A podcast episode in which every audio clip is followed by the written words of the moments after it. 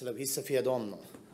Dragii mei, iată că cronologic, așa cum am mai spus în perioada aceasta, dintre învierea Domnului și înălțarea sa, ne apropiem atât de mult de această sărbătoare a înălțării sale, dacă va fi cu voia lui Dumnezeu. Săptămâna viitoare, ziua de joi, tocmai lucrul acesta îl vom celebra. Și de la ziua învierii, pe care noi am sărbătorit-o, până la ziua înălțării, au trecut de acum oare câte zile, de la înviere până la înălțare. Așa cum știm, tocmai 40 de zile au trecut. Cele 40 de zile, vedeți, Mântuitorul Iisus, Mântuitorul Hristos, a ținut să le petreacă cu ai săi. A ținut să fie împărtășia alor săi. În seara aceasta, pasajul care a fost citit, fratele Gheorghiță citea din Evanghelia după Luca, capitolul 24, cred că vorbește despre rostul acestor zile pe care Domnul Hristos le-a trăit cu ai săi înainte de înălțarea sa. Au avut un rost zilele acestea a avut o misiune în zilele acestea.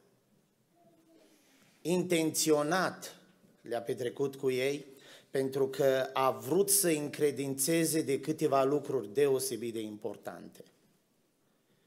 Așa se citea în seara aceasta, în versetul 51 până aici, dinpreună cu fratele Gheorghiță, dinpreună ne-am sfătuit, citea el, pe când îi binecuvânta, s-a despărțit de ei și a fost înălțat la cer.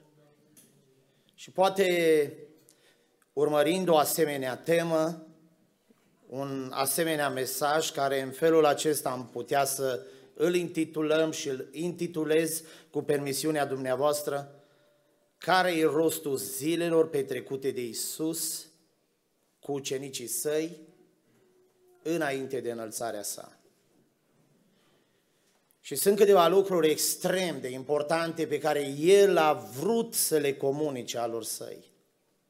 Și vedeți, un prim lucru, fără tăgadă, putem să-l vedem aici, se desprinde atât de evident. A vrut să-i convingă de învierea sa. A vrut să-i încredințeze de învierea sa din morți. Și într-o aceasta, chiar aici, vedeți pasajul acesta în care Domnul îi se descoperă spunând cuvintele acestea, pace vouă, atât de mult insistă Domnul pentru a-i convinge că El este viu, pentru că a-i convinge că El a înviat, pentru a-i convinge că El este primul rod al învierii. A avut nevoie de cele 40 de zile nu i-a lăsat în nedumerire, în incertitudine, în nesiguranță, ba din contră, a insistat asupra faptului că este viu.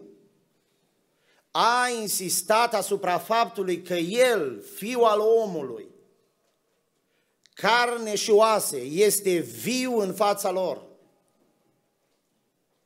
Îs nedumeriți, stupefiați, bucuroși, se miră, se tem, li frică, îi duh, nu, stă înaintea lor și arată mâinile, îi invită să-l pipăie, să-l atingă, cere de mâncare înaintea lor, îi se dă fagure de miere și pește fript pe care le mănâncă efectiv în fața lor.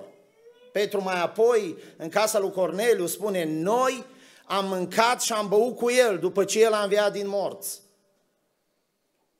Și în tot ceea ce face, vedeți, face un apel extraordinar la Scripturi. Și le spune, Scripturile mărturisesc că așa trebuia să fie. Scripturile arată că eu trebuia să mor și a treia zi să fiu viu. Le deschide, așa cum fratele Gheorghiță sublinea, le deschide mintea să înțeleagă Scripturile. Și mai apoi face referință la ceea ce el mai înainte de moartea lui, le-a arătat, i-a învățat, chiar citeam în seara aceasta, intenționat citeam, că va muri, că va fi lepădat de Israel, că va fi răstignit, că va fi batjocorit de liderul lui Israel, cărturari, preoți și mai mari ai lui Israel și a treia zi va învia din morți. În cele 40 de zile au fost convinși că e înviat din morți, că e viu. Slăvit să fie numele lui Dumnezeu. Și trăirea lor, vedeți, s-a datorat acestei certitudini. Trăirea lor a fost pe măsura a ceea ce ei au înțeles, pe măsura ceea ce ei și-au dat seama că da, Iisus îi înviat din morți. Apostolul Pavel, și oare cu ce ne implică lucrul acesta și pe noi? Ne implică. Pentru că dacă Iisus a înviat și după El va fi o altă înviere a tuturor celor care au adormit în El și au fost în El, o, cât de important este pentru cineva să se numere în rândul celor înviat din morți. Dar până atunci, cât de important este pentru cineva să trăiască în spiritul acestui adevăr. Să trăiască în spiritul acestui fapt extraordinar, arătat omenirii de Dumnezeu. Cât de important este. Apostolul Pavel, vedeți, un om cu o pregătire ca a lui, cu o poziție extraordinară ca a lui, el e cel care spune, datorită învierii, am pierdut tot. Și pe toate le socotesc ca un gunoi, pentru că aș vrea cu orice chip să ajung și eu la învierea morților, dacă va fi cu putință. Atât de frumos a stat în fața împăratului Agripa de data aceasta. Pentru că se schimbă cei dregători, Felix cu Festus, Festus nu știe cu ce o sândă să-l trimată la Cezar, n-are o sândă. Zice, mi se pare fără noi, mă, să trimiți pe cineva în fața cezarului fără să ai un capă de acuzare. Și atunci îl cere pe împăratul Agripa să-l cerceteze el. Și acest om stă în fața împăratului și îi spune și îi mărturisește, împărate, eu sunt aici datorită credinței mele în învierea din morți credinței mele în învierea morților pe care a promis-o Dumnezeu. Și stau cum stau înaintea ta datorită acestei certitudini și datorită acestei vedenii cerești care eu am avut-o cu Isus înviatul din morți. Și datorită acestei vedenii, iată, sunt în locul în care tu mă găsești. Ce frumos! Ce extraordinar mesaj, ce extraordinar om. În fața împăratului, dacă ar fi să ne uităm mai apoi în prealabil, practic asta s-a întâmplat, în Areopagul din Atena, în fața mai marilor lumii de atunci în ce privește educația, cultura, filozofii atenieni. El nu se sfiește să vorbească despre învierea morților. Chiar dacă ei îl ironizau și îl bajocureau. El știa în cine a crezut, el știa pe cine a văzut, el știa cui glas l-a auzit din cer atunci când Domnul i-a spus, eu sunt Isus pe care tu îl prigonești. Măriți să fie Dumnezeu, măriți să fie Dumnezeu. A vrut să-i convingă de învierea lui și a lăsat convinși. Convinși fiind de înviere, au trăit, au trăit după adevărul acesta învierii pe care l-au așteptat și pe care biserica, biserica continuă să-l aștepte. Zic în seara aceasta, Dumnezeu să ne binecuvinteze și pe noi ca adunare. Ce important e ca cineva să trăiască în lumina acestui adevăr. Să trăiască așteptând învierea, făgăduința lui Dumnezeu. Este important de viață și de moarte, este acest lucru important. Și zic să ne binecuvinteze și pe noi Dumnezeu, să-i convingă de învierea sa, să le descopere ca rost al zilelor petrecute de Domnul cu ai săi, să le descopere că ei îl vor mărturisi tuturor neamurilor. Chiar fratele Gheorghiță citea și acest verset 47 și îl recitesc. și să se propovăduiască tuturor neamurilor în numele Lui. Pocăința și iertarea păcatelor, începând din Ierusalim. Apostolul Pavel spune că asta e o taină. Asta e o descoperire, spune el în Efeseni, capitolul 3, pe care Dumnezeu a ținut-o ascunsă până la el, la Isus. Dar odată cu moartea, învierea și înălțarea lui Isus, această taină s-a descoperit. Și lumea cerească, stăpânirile, domniile, stăpânirile, Efeseni capitolul 3, versetul 10, din locurile cerești, să cunoască prin biserică înțelepciunea nespus de felurită a lui Dumnezeu. Taina aceasta lui Dumnezeu, versetul 6, care este că adică neamurile sunt împreună moștenitoare cu noi, alcătuiesc un singur trup cu noi și că iau parte cu noi la aceeași făgăduință în Hristos Iisus, prin Evanghelia cărui slujitor am fost făcut eu. Da, versetul 8. Mie care sunt cel mai însemnat dintre toți sfinții, mi-a fost dat harul să vestesc neamurile, neamurilor bogățile nepătrunse ale lui Hristos și să pun în lumină înaintea tuturor care este isprăvnicia acestei taine, ascunse din viacuri în Dumnezeu, care a făcut toate lucrurile. A insistat asupra acestui fapt Domnul Hristos. A vorbit cu ei în repetate rânduri despre împărăția lui Dumnezeu. Despre faptul că ei trebuie să mărturisească, ei trebuie să propovăduiască tuturor neamurilor pământului adevărul lui Dumnezeu. Ăsta a fost un al doilea rost pentru care Domnul Hristos a rămas cu ai săi, cu ucenicii săi, a petrecut aceste zile să le descopere că cei îl vor mărturisi tuturor neamurilor. Și când mă gândesc la lucrul acesta, dragii mei, mă gândesc la el și la acest lucru ca la lucrul care, iată, din nou și pe noi ne implică înaintea lui Dumnezeu. Asta a fost atunci voia lui Dumnezeu, a Fiului lui Dumnezeu. Cred fără să greșim și nimeni cred că nu va fi împotriva ceea ce spun. Este aceeași voie.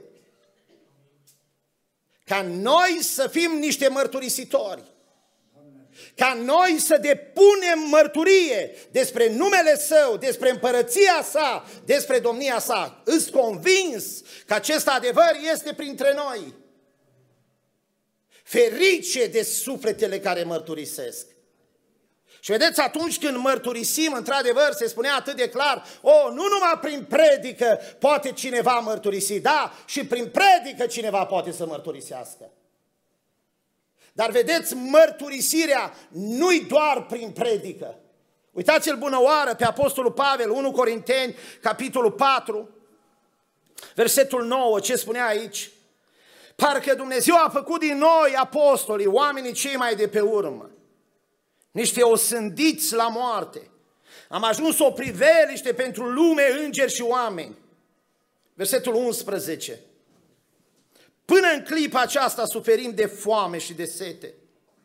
Suntem goi, chinuiți, umblăm din loc în loc, ne ostenim și lucrăm cu mâinile noastre. Când suntem ocărâți, binecuvântăm. Când suntem prigoniți, răbdăm. Când suntem vorbiți de rău, ne rugăm. Până în ziua asta am ajuns ca gunoiul lumea acesteia, ca lepădătura tuturor. De ce? Pentru că noi îl mărturisim pe Dumnezeu. Dați-mi voie să vă spun, de multe ori mi-a fost dat să văd această mărturisire și să stau așa în fața ei, ca în fața unui lucru despre care simt și știu și îmi dau seama că e sfânt. A unor oameni care datorită dedicărilor, datorită apartenenței lor la numele lui Isus, la numele lui Dumnezeu, la domnia împărăției lui Dumnezeu, îți gata să facă atâtea lucruri. Îți gata să se dăruiască atât de mult.